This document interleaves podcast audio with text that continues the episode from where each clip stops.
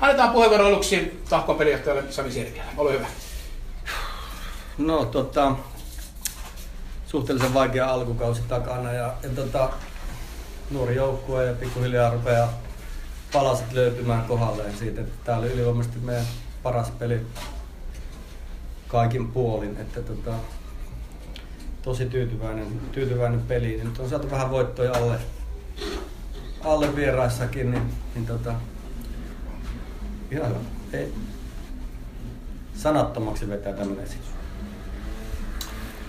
Kiitoksia. Ja Matti Iivarinen, ilmeisesti vitsit on vähissä, kolmostilanteet 4.28. Tuota niin, sanattomaksi vetää. vetää, että 1400 ihmistä tullaan kahtomaan tänne, kun ankkurit pelaa kotiottelua, niin ei voi mitään. Ajatellut, että ei näin tarvitse sanoa, mutta kyllä päällimmäisenä on itsellä ainakin henkilökohtaisen häpeän tunne. Että hävettävä huono esitys. Ja, ja tuota niin, mutta sitten, sitten toisaalta niin ihan varmasti valmistauduttiin tähän peliin ja, ja tuot, me, meillä on ollut aikaisemmin tämmöisiä samanlaisia tilanteita, että, että me ollaan niin kuin, tavallaan tuossa voittopelin jälkeen ei pystytty nollaamaan ja, ja nyt kyllä yritettiin kaikki tehdä ja asioita käsitellä, mutta eipä se siitä oikeastaan sitten juurikaan miksikään muuttunut, että, että tuommoinen aaltoliike meidän pelaamisessa jatkuu, että välillä aivan kohtuullista peliä, mutta sitten, sitten tuota, niin pohjanoterauksia. Tämä oli yksi, yksi niistä ja olisi ollut hieno pelata tänään tiukka peli tahkoa vastaan ja taistella ihan rehellisesti voitosta, mutta ei pystytty ja pökättiin heidät vauhtiin ja sittenpä olikin heiltä melkoista rallattelua ja hienoa peliä. Sitten ei pystynyt oikein muuta kuin vastaan ottamaan. Vähän on, on tuota, niin, tai ei vähän, vaan tosi paljon on huono miehiä.